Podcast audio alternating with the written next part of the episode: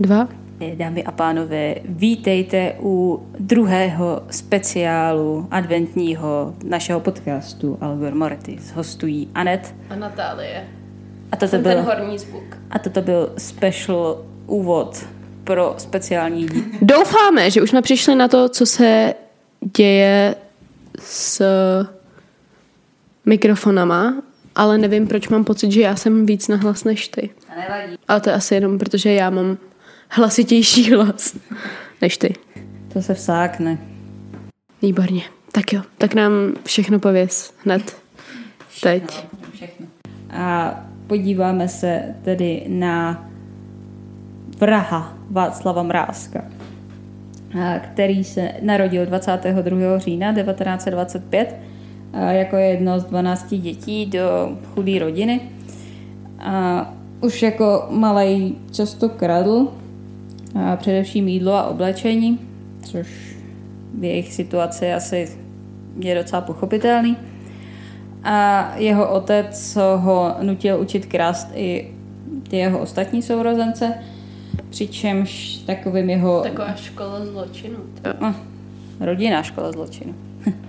Přičemž takovým největším jeho kumpánem se pak stává jeho bratr Karel. A v roce 1941 dostává podmínku za krádež a později za jinou krádež je odsouzený do vězení na 18 měsíců. A snažil se dostat k policii nebo do armády, ale protože byl takový malý a subtilní, tak eh, ho nepřijali. Tak eh, se přihlásil aspoň jako ozbrojený doprovod humanitárního konvoje, který mířil do Bulharska a do Rumunska. A přičemž těžko říct, kolik toho do toho Bulharska a Rumunska skutečně dojelo, protože vojáci ty věci z toho konvoje rozkradli, případně povyměňovali za sexuální služby po, po cestě. Tak je možnost. A Mrázek potom říká, že z toho vlaku stříleli vlastně na všechno živý, co viděli kolem toho vlaku. A říká, že vlastně díky té zbrani si najednou připadal jako mnohem silnější. Ach jo, to prostě víš, že dopadne špatně. A postupem času se u něj začíná rozvíjet i jistá sexuální deviace, kvůli který se jednou vloupává i do márnice. Červená vlajka. A podle jeho samotného ho nejvíc vzrušovalo znehybnění ty jeho oběti.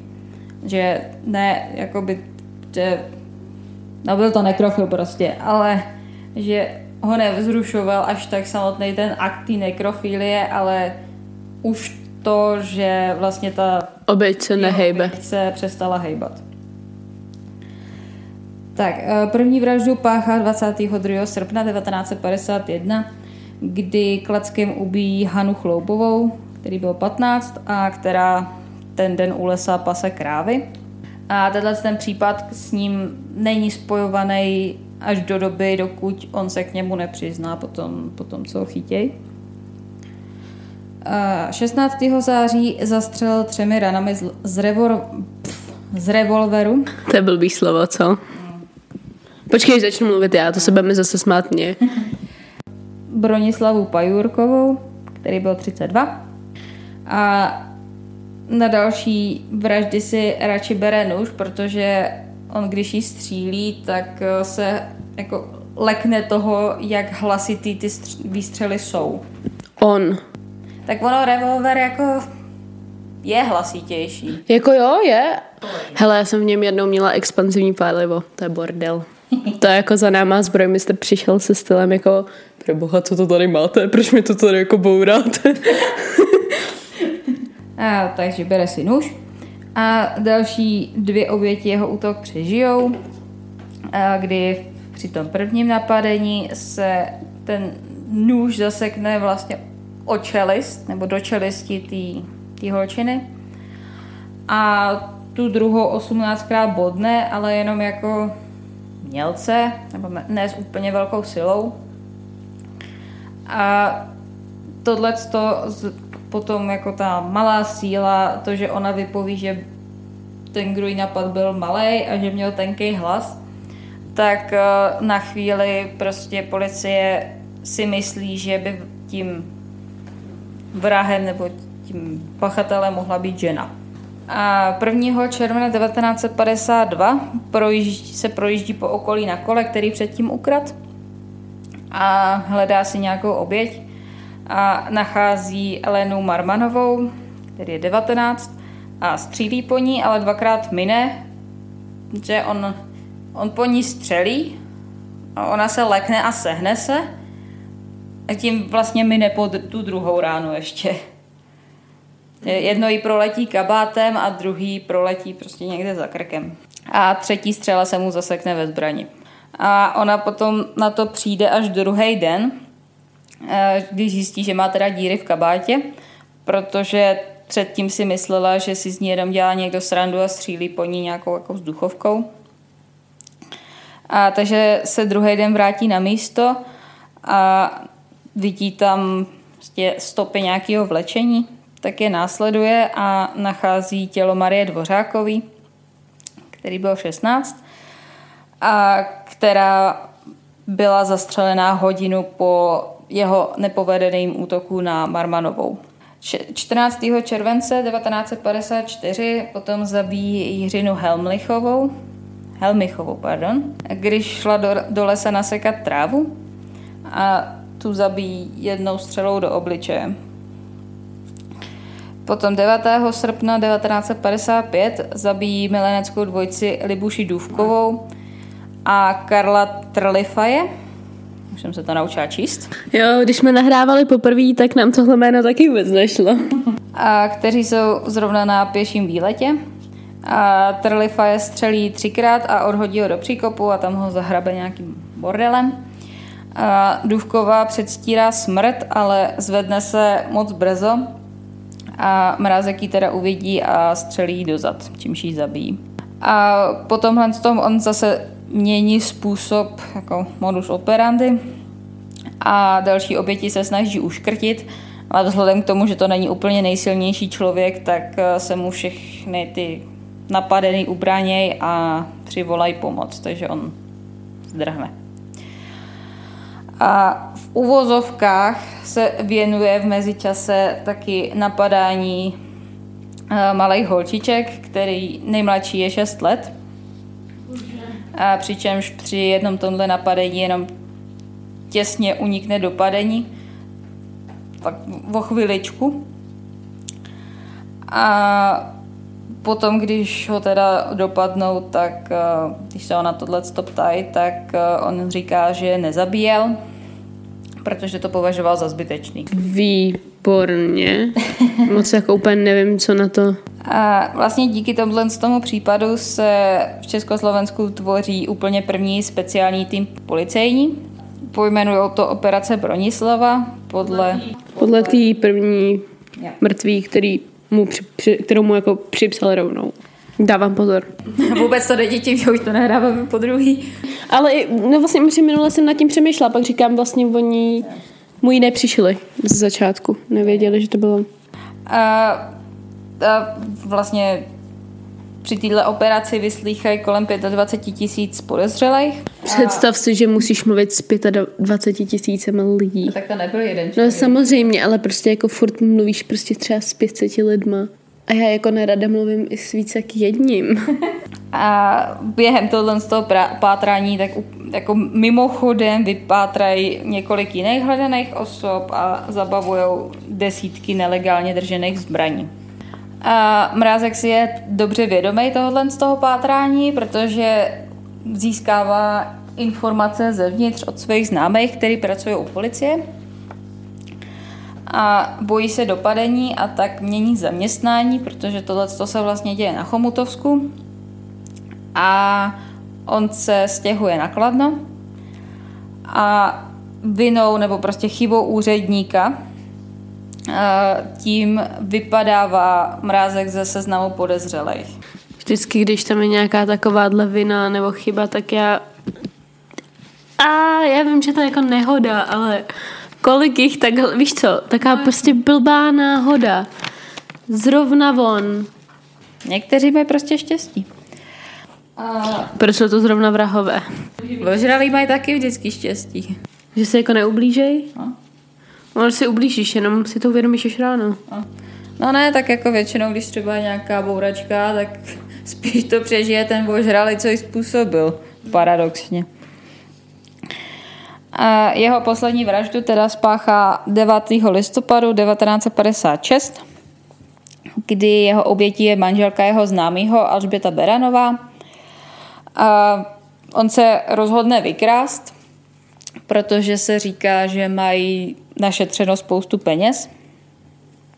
A Mrázek teda předpokládá, že když ten beran má noční, takže ten barák bude prázdný. Z nějakého důvodu. A, ale když tam teda vykrádá ten barák, tak v ložnici narazí na Alžbětu, která ho pozná a začne křičet. Tak ji umlátí sekerou, kterou se bral na zahradě. A on jí umlátil tou tupou stranou? Ta nevím, prostě umlátil sekerou. To by mě zajímalo. A on tam jako úplně původně nešel s úmyslem jako někoho zabít, tu sekeru si bral jenom jako napáčení dveří. Což si teda myslím, že existují jednodušší způsoby, jak vypáčit dveře, ale dobře. Hasákem nebo čím by se dělala? To je jedno. Si vem, v jaký kvalitě byly tehdy dveře. Myslím, jako občas do některých, když se jenom víc opřeš, tak by spadly. No, tak a to sekira je taková jistotka. A následně teda donutí uh, její 12-letou vnučku, která tam zrovna u nich je, aby mu pomohla v tom baráku hledat peníze. A dopadený je až 17. března 1957 při domovní prohlídce, která následuje jeho dalšímu pokusu o krádež, a přičemž ho teda u toho chytnou. A tak policajti teda prohledávají ten jeho dům a najdou u něj uh, holící strojek, který byl ukradený u těch Beranových a v dutý noze od stolu ve sklepě nacházejí mrázkovou pistoli. To je strašně dobrá schovka. Mě by zajímalo, koho to, možná tehdy to bylo jako normální, že máš jako dutou nohu od stolu a mě prostě jako nenapadlo takhle úplně prohledávat. Hmm. Tak je to za komunistů, no, tak to měli všichni různé skrýše. A Každopádně teď chci stůl s dutou nohou.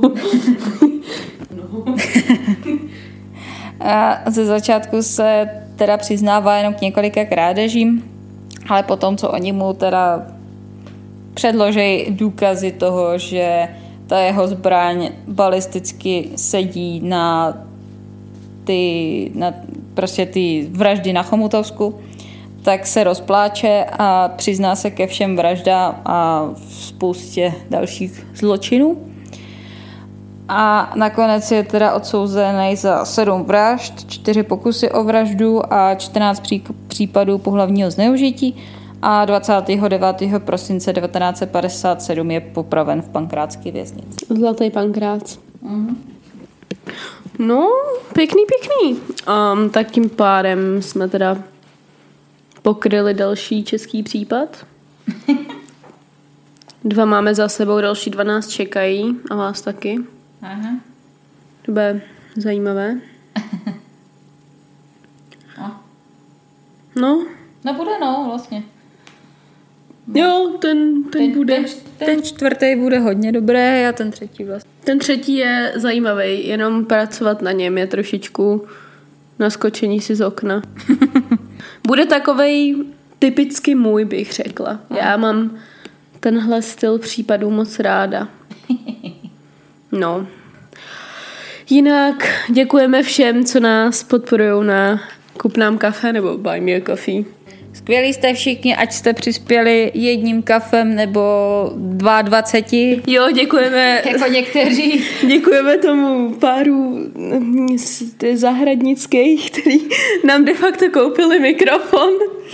A to bylo moc hezké, takže děkujeme za podporu.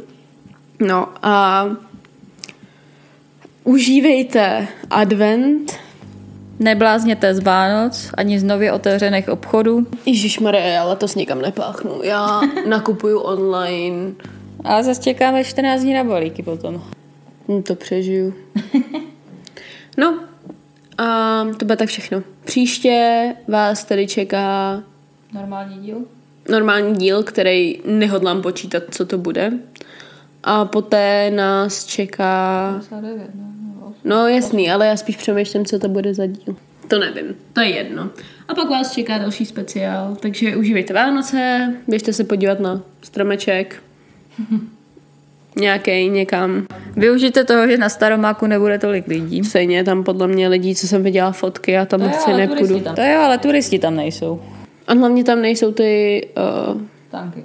no, stánky, přesně tak. Jo, teď bych si dala horkou medovinu. No, tak se mějte a já jdu pro horkou medovinu. um, tímto se s vámi loučíme, při troši štěstí se uslyšíme u dalšího dílu dál a příště, říkám ještě něco? Ne. Tohle je hrozně neprofesionální a to máme dva mikrofony. No a snad ten zvuk bude tentokrát lepší. Tak čau. Zdar.